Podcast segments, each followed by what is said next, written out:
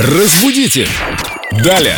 В прошлый раз мы с Викой, с Викторией Поляковой, нашим культурологом, остановились на иностранных словах, точнее, самых новомодных словах, у которых иностранное происхождение, которые мы используем практически каждый день. Например? Свитшот. Да. Разобрали, что это такое, своп, поменяться чем-нибудь, и осталось еще несколько таких модных понятий.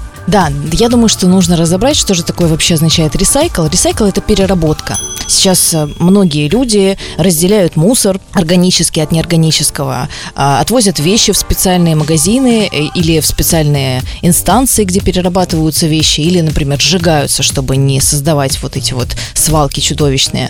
Поэтому движение очень интересное, очень активное, очень зеленое. Надеемся, что это все помогает планете. Да, действительно, надеемся.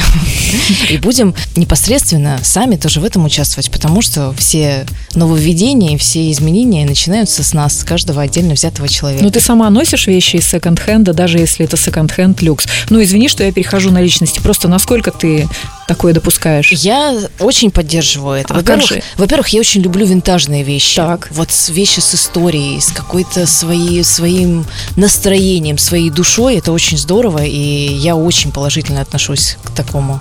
движению. Ресайклингу, как мы выяснили. Но это уже больше да. про ресейл мы говорим Ну сейчас. да, да, это не совсем. Ресайкл это все же переработка. Ага. Но вернемся к нашим словам.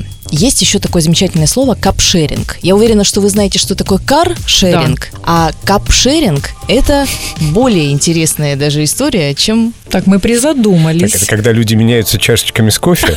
Cup, sharing. ты очень близок к истине. Чтобы прочитать мысли друг друга. Да, ты прав. Капшеринг – это действительно, ну, грубо говоря, обмен чашками. Ну, то есть вы приходите на какое-то мероприятие, и для того, чтобы не плодить чудовищное количество одноразовых стаканчиков, вы вносите какой-то залог за один стаканчик, за одну тару, из которой вы пьете все мероприятие, и, соответственно, в конце вечера возвращаете этот стакан, вам возвращают залог, и сами эти стаканы и вся эта посуда, она сделана из такого разлагающегося материала, который легко будет переработать. Такое движение, да, называется капшеринг. В Германии давным-давно была такая традиция, ты покупаешь глинтвейн э, в чашке, за которую тоже платишь, и если хочешь, можешь получить за нее деньги обратно, а можешь оставить себе, конечно, все оставляют на память. Ой, а в Германии столько разных питейных традиций, давайте не будем даже об этом начинать. Есть еще какое-то модное слово, которое мы должны знать, знать его значение. Да, и даже несколько, но я еще хотела отметить, что Семен у нас самый зеленый здесь участник, потому что он даже сейчас находится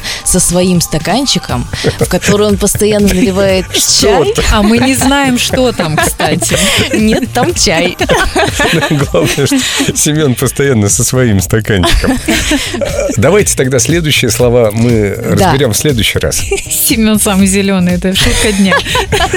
Разбудите! Далее!